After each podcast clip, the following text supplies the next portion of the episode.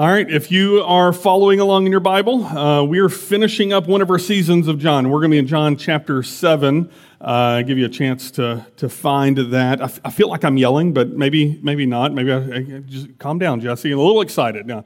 Uh, yesterday, it, I don't have uh, stage makeup on right now. I know I look well tanned, and I, it's so handsome. It's probably devastating to you.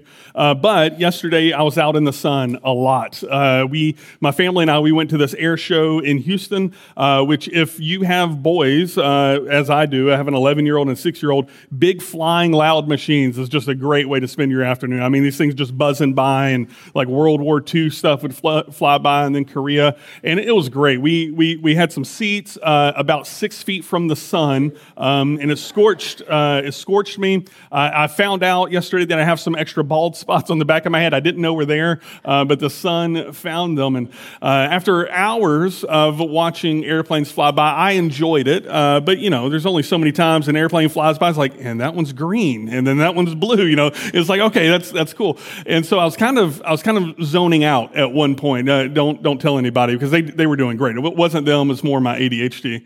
And uh, as as it was as they were flying by, all of a sudden, one of the planes, it, it, had flown by probably 10 minutes ago, and my son, my 11 year old, he's like, Hey, dad, that, that one, that one helped defend us during uh, Pearl Harbor. I'm like, Son, you weren't even alive then. How do you know that? But, you know, he's like an encyclopedia. He reads these things, and he, he knew that that one was from Pearl Harbor. And about 10 minutes later, it flies by again as the show had carried on. And then all of a sudden, I wasn't expecting this, uh, but they had Department of Defense, uh, bomb squad or something out in the middle of the tarmac and they started setting off these planned explosions. I mean, like mushroom clouds of fire, the concussion like moved my, what little hair is left. And It was like, you could feel it on your shirt and this big plume of fire shot up. And I was like, that is cool. You know, all of a sudden I'm awake again. I'm like, yes, boom and bombs and like fire. Yeah, that's great.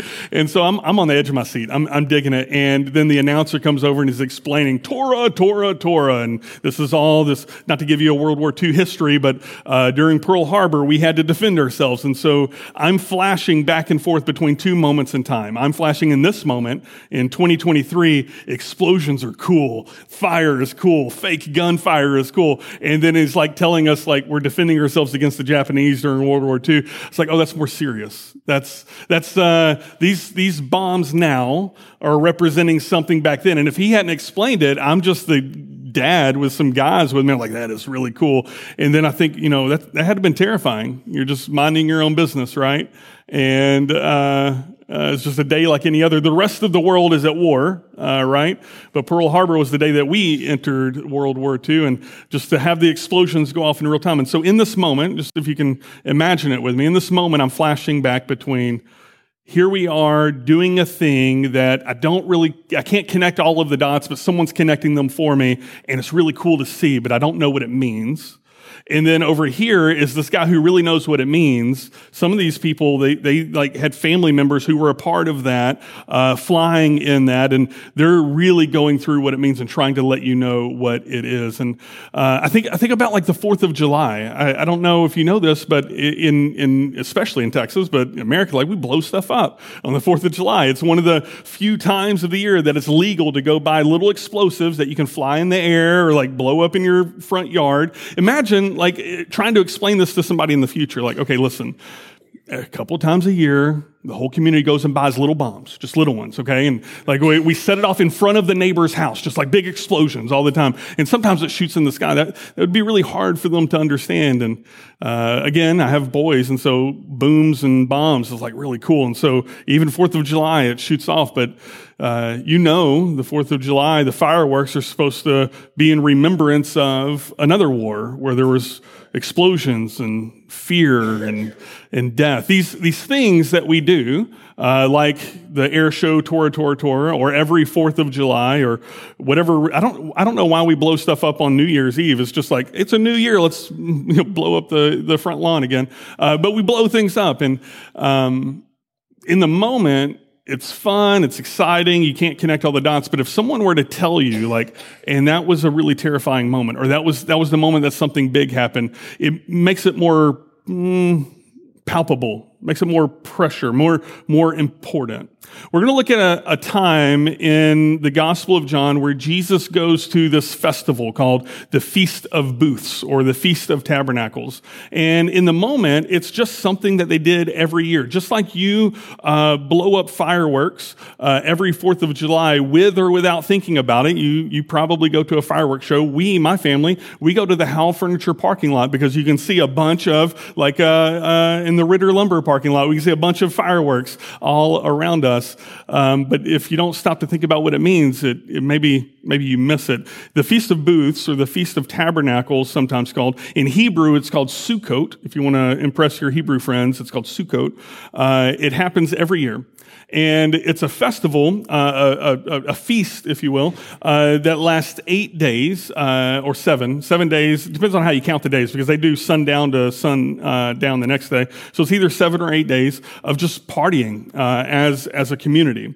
Uh, it would work out this way that um, uh, a tabernacle is like a tent or like a like a building of some kind. And every year dads would go and build like little sheds out in the wilderness because their family would just like live in it. Like the kids would just enjoy camping. I'm sure it's like a family tradition. They had their fa- favorite spot that they would set up their tabernacle. And they would sit and they would enjoy this festival as a community.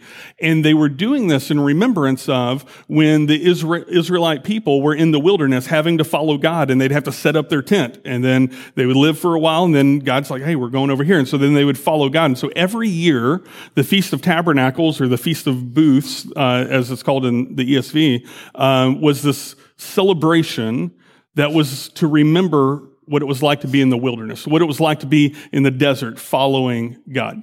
Uh, when I was a kid, my grandparents had this tradition that they did for a few years at least, uh, where every uh, every year they would go on a trip and they would take one grandkid with them. And so it's like you just had to wait your turn. You're just like, which which trip are we going to go to? They took some grandkids to Alaska once. That was pretty cool. Uh, they took some grandkids to the Grand Canyon. Uh, I, uh, as the grandchild, when it was my year, I got to go to Colorado. And to get to Colorado uh, road trip, you have to go through some desert stuff. Now, I, I've never at the time, I'd never been in the desert. And we get out in the desert, super dry. And uh, my grandfather, he says to me, he says, uh, he says, you know, hey, be careful. There's like a lot of stuff out there that'll hurt you. It's like, oh, sure, sure, Papa. Yeah. You know, I'm like a kid. Like, what's going to hurt me out here? I'm, I'm 11 years old. I can take care of myself. You know, a coyote. I can. Do. And I, I have this distinct memory of seeing like a cactus over here and like a sharp tumbleweed thing over here and just dirt right here in front of me. And I, I put my hand down in the dirt and like three stickers, three uh, I don't know, like cactus uh, pins, barbs, whatever, like stick in my hand. I didn't even see it there because I don't know if you know this. Everything in the desert's trying to kill you. It just doesn't like you. It doesn't want you there. Everything is out to get you. And the Feast of Booths is meant to remind the Israelites, like, sure, you live in cities now, but there was a time in your people's history where everything was out to get you. It wants to hurt you. The world is unfair and unkind and it hurts. And I just want to read a little bit about the Feast of Booths in chapter 7 um, and just talk to you if you feel like, you know what, I, I if I had to be honest with you, Jesse, I kind of feel like I'm in a desert. I kind of feel like I'm in some wilderness. I kind of feel like everything's out to get me. Uh, I, wish, I wish I knew what to do. Uh, let's, let's begin reading in chapter 7. Uh, I'll explain a few things as we go. Uh, it's a goal today to get through the entire chapter uh, to the end because Jim took my sermon last week and, you know, I got to catch up. You'll be okay. We'll get out by lunch. Uh, verse 1. Uh, after this, uh, Jesus went about in Galilee. He would not go about in Judea because the Jews were seeking to kill him. Now, I said at the beginning, uh, we are finishing one of our seasons in John. So you, may know this uh, if you've been around Carpenter's Way for a while. We began the year saying, "Hey, we're going to work our way through John in sections," um, and we began this this season, if you will, back at the end of chapter five, where Jesus was in Jerusalem. He healed a man on the Sabbath, and everybody came against him like, "How dare!" dare you, sir? Uh, how dare you do this? Who gives you the right to do this? He's like, well, my dad gives me the right to do it. And they're like, what do you, what do you mean by dad? He's like, well, you know, the Father, and then they just got really ticked off about it. Uh, and uh, it says, you know, at the end of chapter five, that they were ready to kill him in Jerusalem. Like the plot to kill Jesus is basically because he claimed to be from God, that he had the authority from God. In the next several chapters, all of our messages this season, if you will, has been Jesus proving his credentials, proving his authority, that he is from the Father. He feeds 5,000 people, and he says, you know, he fed people with bread in the wilderness. I'm from the Father. He, uh, he claims that he has the authority to heal a man on the Sabbath because he's from the Father. And so we get here and Jesus is now back in Galilee. And it says in verse 2 Now the Jews' feast of booths was at hand, this feast that I just described to you. This feast is six months after Passover. Um, Passover, uh, by our calendar, happens around Easter time. Uh, in fact, Easter, our Easter moves around in the year based on when Passover actually lands. Uh, so we're like, it's a Christian faith, we're really tied to Passover pretty tight.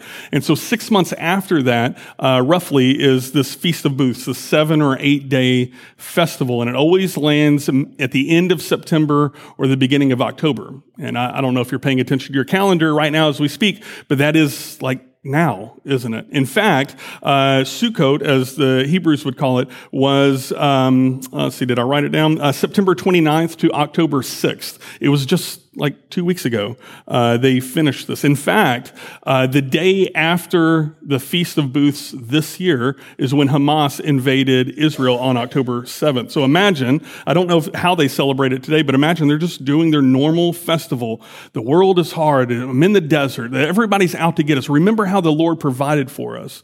And then they finish their seven or eight day festival to be invaded by someone in the wilderness trying to hurt them. It's, it's, they're living it out today. And so this feast is happening.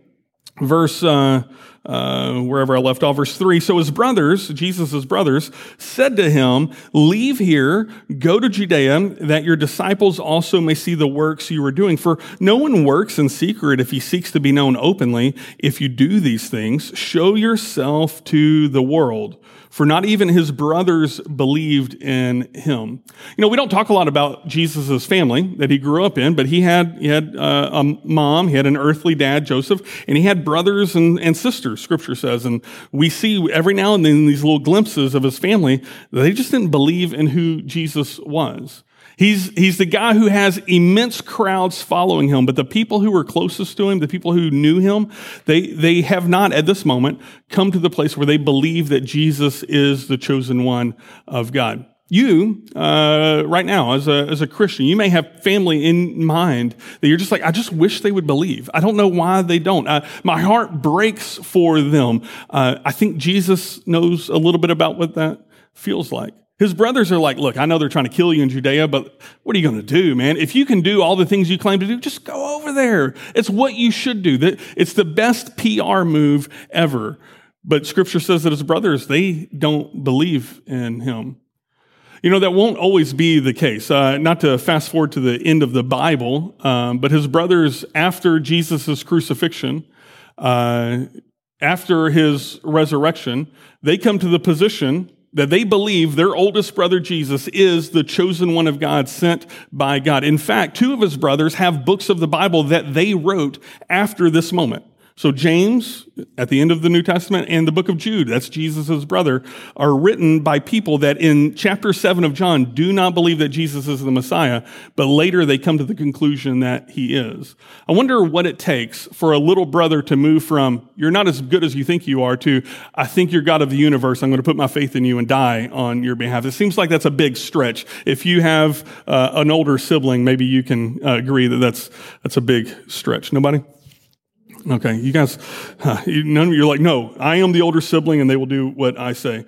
Uh, Jesus' siblings didn't believe in him. And so what we see is they're telling Jesus, hey, show up. And Jesus says to them, you know what, I'm going to hang back. You guys go ahead and go to Jerusalem. Uh, and then we see that Jesus, he goes there in secret later. He shows up kind of in a, in a uh, moment of um, uh, seclusion. It says in verse 10, uh, but after his brothers had gone up to the feast, so his family's already left, all the people who are going to go, they've already gone. Uh, then he, Jesus, also went, but not publicly, but in private. He's not really wanting to make a big show of it yet. Uh, he, he's in control of uh, how much of an announcement he gets. Verse 11 the Jews uh, were looking for him at the feast and saying, Where is he? And there was much muttering about him among the people. While some said, he's a good man, others said, no, he is leading the people astray. Yet for fear of the Jews, no one spoke openly of him. You know, Jesus, uh, as, as he goes to this feast, it, everybody on the outside says, you know what you should do? You should show up at like a big parade. You should make a big deal about it. But Jesus has other plans because as the Lord, he does things on his time, his way. Uh, and apparently his way was not to make a big deal, was to go in quiet. But as he gets there in quiet, when they can't find him, people are, scripture says, uh, muttering about him. If you're interested in a little bit of uh, Greek, uh, that word in Greek, muttering, is the same word for grumbling in chapter 6, verse 41. The people were grumbling about him. So even when Jesus isn't around, or they don't think that he is, people are, they're whispering about him. They're wondering, like, who is this Jesus? What's he, what's he about? What's, what's he like? They think that he's, la- he stayed behind, and people still wonder. Today, where you live right now, there are people all around you that are drawing opinions based on Jesus. There is just nobody I can think of in any demographic in the world that doesn't have an opinion about Jesus and want to talk about Jesus. Christians want to talk about Jesus. Muslims want to talk about Jesus. Atheists. Your friend at work, your boss who used to go to church and doesn't like church anymore, doesn't want to talk about church or faith or the Bible, thinks things about Jesus and has opinions about Jesus. It's just, even today, people we know all around us, they're muttering things about Jesus. They're, they're questioning, like, who, what's he about? What is he like? And notice the, the two things, the two conclusions that people are having. When Jesus isn't around, he's not like on a stage in front of them. They're just, they're just talking about him. Some say he's really good. And others are saying he's kind of dangerous. Some say that Jesus is somebody that you should pay attention to, and some are saying he's somebody you should watch out for. He's, he's leading people astray. I think people are still drawing today the same opinions as they were in Jesus' time. I think today people are wanting to figure out, like, is this Jesus? Is he as good as they say that he is? Or is he just one of those risky belief structures that are kind of leading people into false thinking? And then you get into all this weird, weird stuff. And I, I just, I think, I think that we would be wise to enter the conversation a little bit more. I think that we would be wise to have our ears up and be like, you know what? I hear, I hear some people mumbling some things about Jesus. Maybe, maybe I should share with you my experience of it. Okay, so I need to fast forward a lot uh, because because I don't want to do two whole sermons today. Uh, again, this feast is seven and or eight days long. It's a long feast, and for the first half of it, Jesus is just hidden. He, he, he's, he's hiding from the people. He's not making a big public show, but the Jewish leaders, they're looking for him. People are muttering about him. Some people are like, he's good. Some people are, he's dangerous. And so the Jewish leaders send some officers, some, some court, um, uh, temple officers to go arrest him. Like, hey, if Jesus shows up, now's the time to arrest him. Why do they want to arrest him? Because six months ago, last time Jesus was in Jerusalem, uh, he healed a man on the Sabbath and he claimed to be sent from God. And it really made them mad. They really wanted to kill him then. And so they're like, if he shows up at this feast, we're going to arrest him. So they send the officers. If, if you're also interested in the timeline of things, um, this is about six months before Jesus' last Passover, because the year is 12 months. So six months since the previous Passover. His last Passover is the one that he gets arrested at.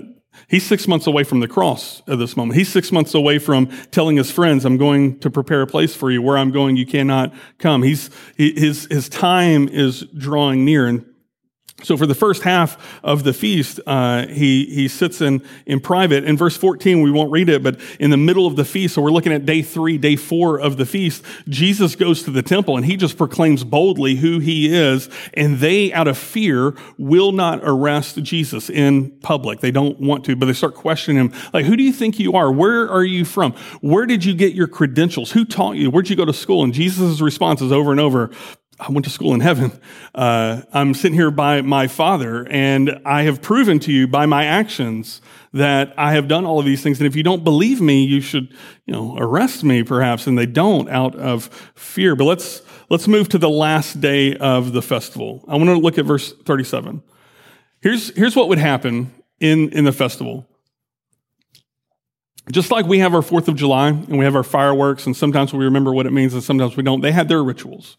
And the seven day festival would begin on a Sabbath, a big celebration. And then following this big celebration, the whole community living in their little tents in the, in the wilderness, uh, every day after that, they would kind of go about their lives. And every day at, towards the end of the day, there would be this parade, this procession where they would go down to a well, uh, the, the pool of Siloam, I think it was. They would scoop out some water and they would take it back to the temple. Water in a desert, it's kind of life giving. And they would go up to the temple and they would pour the water in a public way. This whole procession, they're singing psalms, uh, songs out of psalms. Uh, they're reviewing scripture out of Isaiah. They're remembering what it was like to be in the wilderness, to be so thirsty that they would, uh, that Moses would hit a rock and water would come out of it. They would remember these moments over and over again. And so for seven days in a row, the day would end with the entire family singing these songs about God's faithfulness in the wilderness, bringing water up there, and then the pouring of the water every day, bringing water, the pouring of the water. And On the last and final day, the great day of the feast, they wouldn't do it one time. They would do it seven times. They would go to the pool, pull the water, sing the songs going up, and they would pour it out. And it's in that moment that Jesus gets really public. Here's, here's what happens. On the last day of the feast, the great day, Jesus stood up and cried out. Imagine you're at the, I don't know, what tradition should I use? You're at the baseball game and it's in the Pledge of Allegiance. You know that moment where everybody knows, you just be quiet. Like even little babies, they stop crying in the Pledge of Allegiance. Like, oh, okay, put their bottle on their heart. It's that moment where nobody says anything. That's the moment Jesus decides, I've got something to say. Thank you for gathering here. I would like to tell you a little bit about my ministry and who I am. It is a big, bold moment. So if, if his brothers are like, look, Jesus, you're not going to Judea because you're scared. You're scared they're going to get you. He's already taught publicly in the temple, but you could argue like people are just going about their day. It was in the middle of the week. This is the great day of the feast. The, the entire town would have shown up for this. In this moment, Jesus decides to say, this is who I am and what I'm about. He says this, Jesus stood up and he cried out, if anyone thirsts as they're pouring this water, if anyone thirsts as they're remembering God providing for them in the wilderness when there's not a drop to drink, if anyone thirsts, come to me and drink. Whoever believes in me, as the scripture has said, out of his heart will flow rivers of living water. He says to them, this ritual you're doing, this water, trying to remember what God has provided for and hoping that God will one day pour out a river of water from this temple to heal our land and to heal the hearts of people. That thing you're hoping God will do, it's going to happen through me, Jesus says, through Jesus. Some people say he's good, and some people say he's dangerous. And he says, and he stands up, if you're thirsty, come to me. I will give you water you know what we need? Um, all that muttering, people want to figure out who Jesus is. Your family members want to figure out who Jesus is. They need some people who are really satisfied by Jesus to just be satisfied, to have a history of running to Jesus and being satisfied.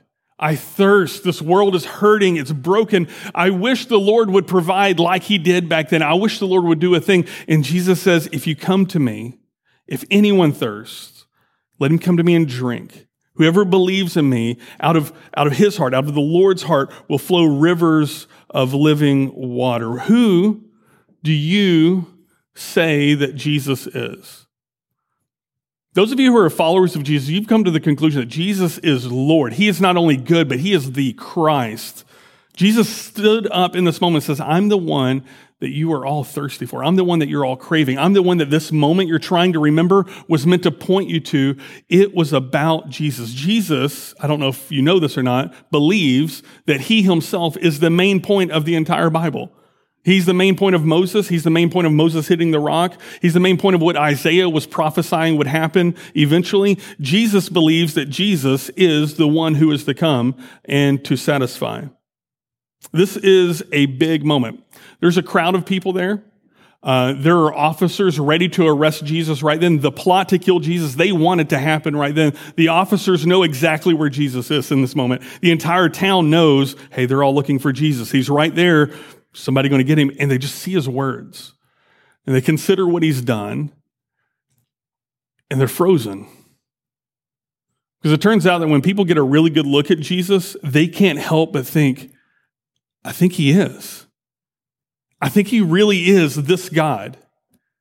So here are the responses from all the people, this entire crowd who's all been like choosing sides. Verse 39, now this he said about the Spirit. Oh, I need to explain what he meant about rivers flowing from his heart. He said this about the Spirit, whom those who believed in him were to receive. For as yet the Spirit had not been given because Jesus has, has was not yet glorified. The Holy Spirit will come uh, later in the book of Acts with, with Pentecost. You and I, we live in a world where you have the Spirit of God living in you. This moment right here, there, it's a different, it's a different way of experiencing God. So here's how the people respond verse 40. When they heard these words, some of the people said, this really is the prophet. Others said, this is the Christ. But some said, is the Christ to come from Galilee? Has not the scripture said that the Christ comes from the offspring of David and comes from Bethlehem, the village where David was? So there was a division among the people over him. Just, a, just earlier in that same week, the same crowd was like, you know what? I think he's good. This, this group of, Jesus, there's something about him. He's really, really good. This other group is like, no, he's dangerous. You need to watch out for what he says. And then when Jesus has this moment, the same groups, they, they, they go in more extreme of the same direction. I think he's the prophet. I think he's the Christ, some say. Some say he can't be the Christ. He's from the wrong place. I don't believe. In verse 43, there was division among the people over him. When we come to the place where we're really serious about Jesus, we're wanting to, to live a life where we're faithful to Him and we're doing things that resemble our obedience to Jesus. When we call Him Lord, we're saying, whatever you say to do, Lord, I'm going to do. I'm going to obey you. Uh, when we come to that place, it does this thing to other people around us. It causes division. People will draw their lines. Some, though, will move towards Him and some will move away from Him. But it is impossible to hear the claims of Jesus and stay put. You are forced to move away from him or towards him. Verse 43, or excuse me, 44, some of them wanted to arrest him, but no one laid hands on him. They just couldn't bring themselves to do it. The, the muscle of the temple could not bring themselves to lay hands on Jesus. Why? Because they accidentally heard what he was saying. They paid attention to him. No one has ever talked the way that this man did. The, imagine, by the way, you're the, you're the muscle of the temple. You're around religious people all day, every day. Religious people who, like, they can tell you good and wrong and bad and rules and they can follow the rules and they have the power. They put on the clothes and they look really, really good. And they say something like, no one has ever taught like Jesus. Jesus doesn't want us to look like religious people. He wants us to look like him. He wants us to live and act in a way that is gracious, but points to his glory and points people towards hope because people are not satisfied by more rules over their lives. People are not more satisfied when you wag your finger at them and say, you know what, you're kind of sinning right now. You should stop sinning. You know what people are satisfied by? Getting to the water of life, getting to Christ. Verse 45, the officers they came to the chief priests, the ones who sent them, to the chief priests and Pharisees, who said to them, Why did you not bring him? He was right there, guys. Why didn't you get him? The officers answered, No one ever spoke like this man. Not even you guys, you know. The Pharisees answered them, Have you also been deceived? Have, have any of the authorities of the Pharisees believed in him? Uh, but this crowd that does not know the law is accursed. The, the, the Pharisees, they're kind of showing their cards a little bit. They say, you know what? None of us believe him. You shouldn't believe him. The people in authority don't believe him, so you can't trust them. In, uh, in philosophy, that's called a logical fallacy. It's an appeal to authority. Who cares what the authority says? Is it true? Is Jesus right? Uh, and then they, look at the crowd and they're like, you know what? These crowd, they're idiots. They don't know the law as good as we do. You can't trust them. But the, the prison guard, not the prison guards, the, um, the temple guards, they're hearing Jesus' words by his mouth.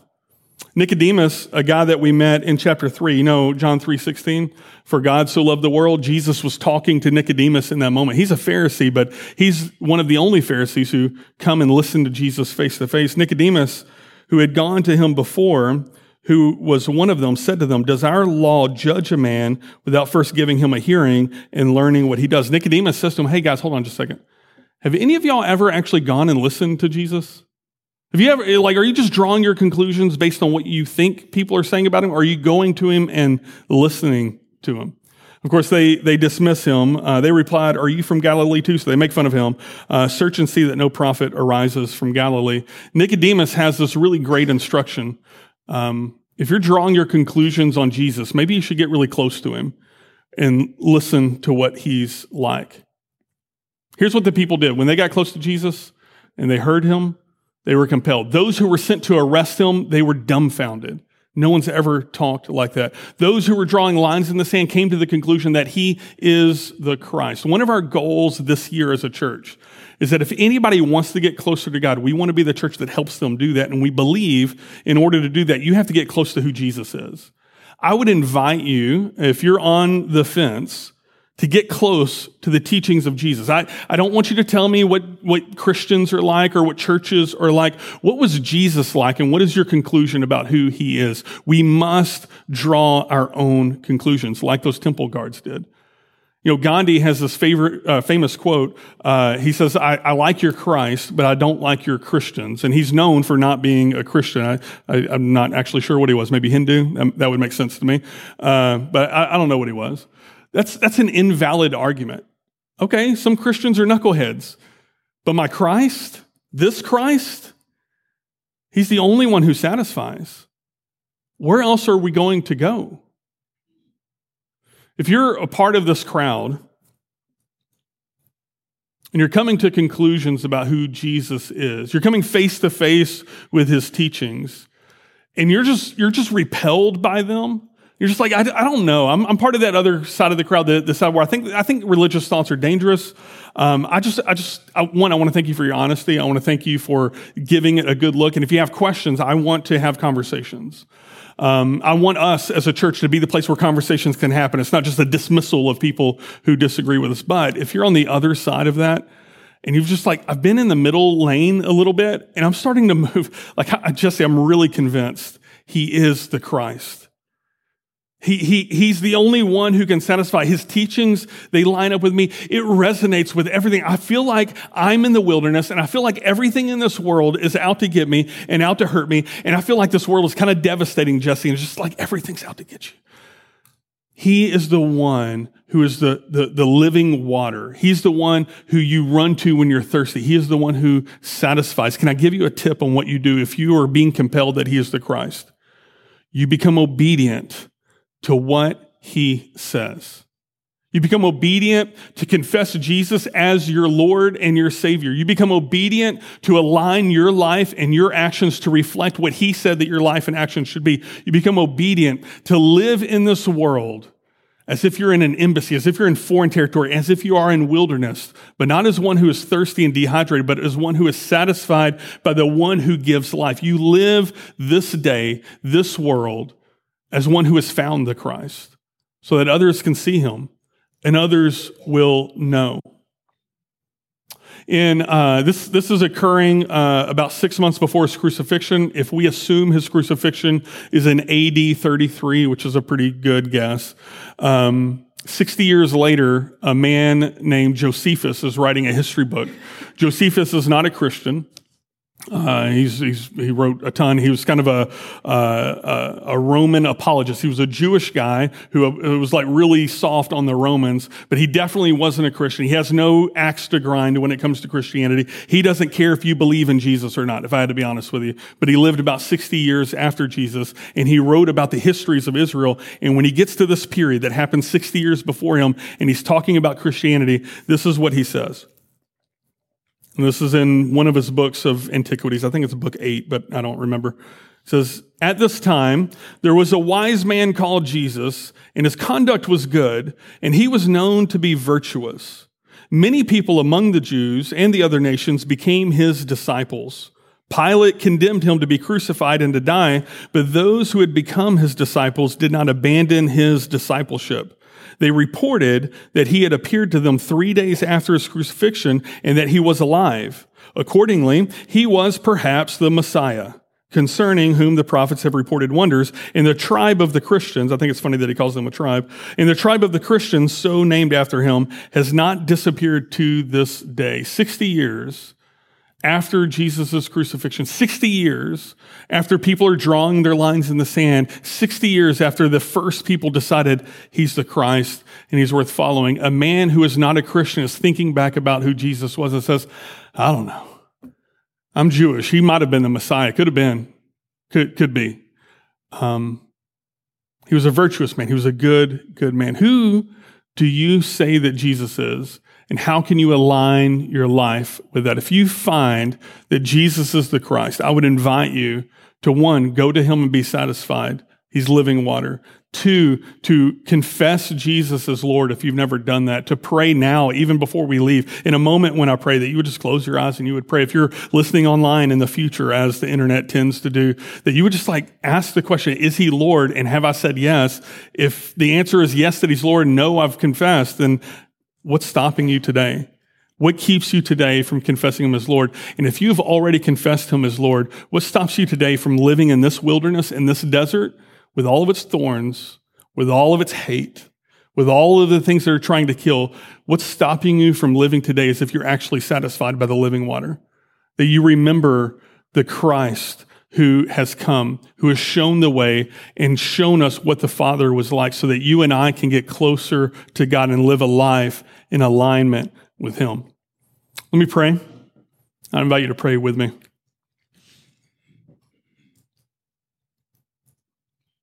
Father, you are you are so kind and gracious. We we living in the wilderness, uh, we've done nothing to deserve salvation or rescue. Um, and yet your word teaches that because you've loved us so, that you stepped down into our wilderness, uh, that Christ became flesh and dwelt among us, that he tabernacled among us in our own brokenness and showed us the way. I pray, Father, that uh, for those of us who have just been longtime followers of you, that we would be refreshed and renewed. Um, that we would remember that we're to live satisfied. And in those areas of our heart where we're not, we would just run to that living water and be satisfied. I pray for those of us who are becoming more and more compelled and convinced that Jesus is the Christ, Lord, that you would, you would create in us obedience and faithfulness to that truth. Um, and that our lives would align with that, and that you would give us strength uh, to to repent of our sins and our, any wickedness we have, um, and to confess Jesus as Lord and to live as a rescued people. I pray, Lord, for those who are still on the fence, that you would continue to, to pursue, to convince, to show your goodness, and that through, through glimpses of Jesus, um, we would find hope. We love you. We pray this in the name of Jesus. Amen.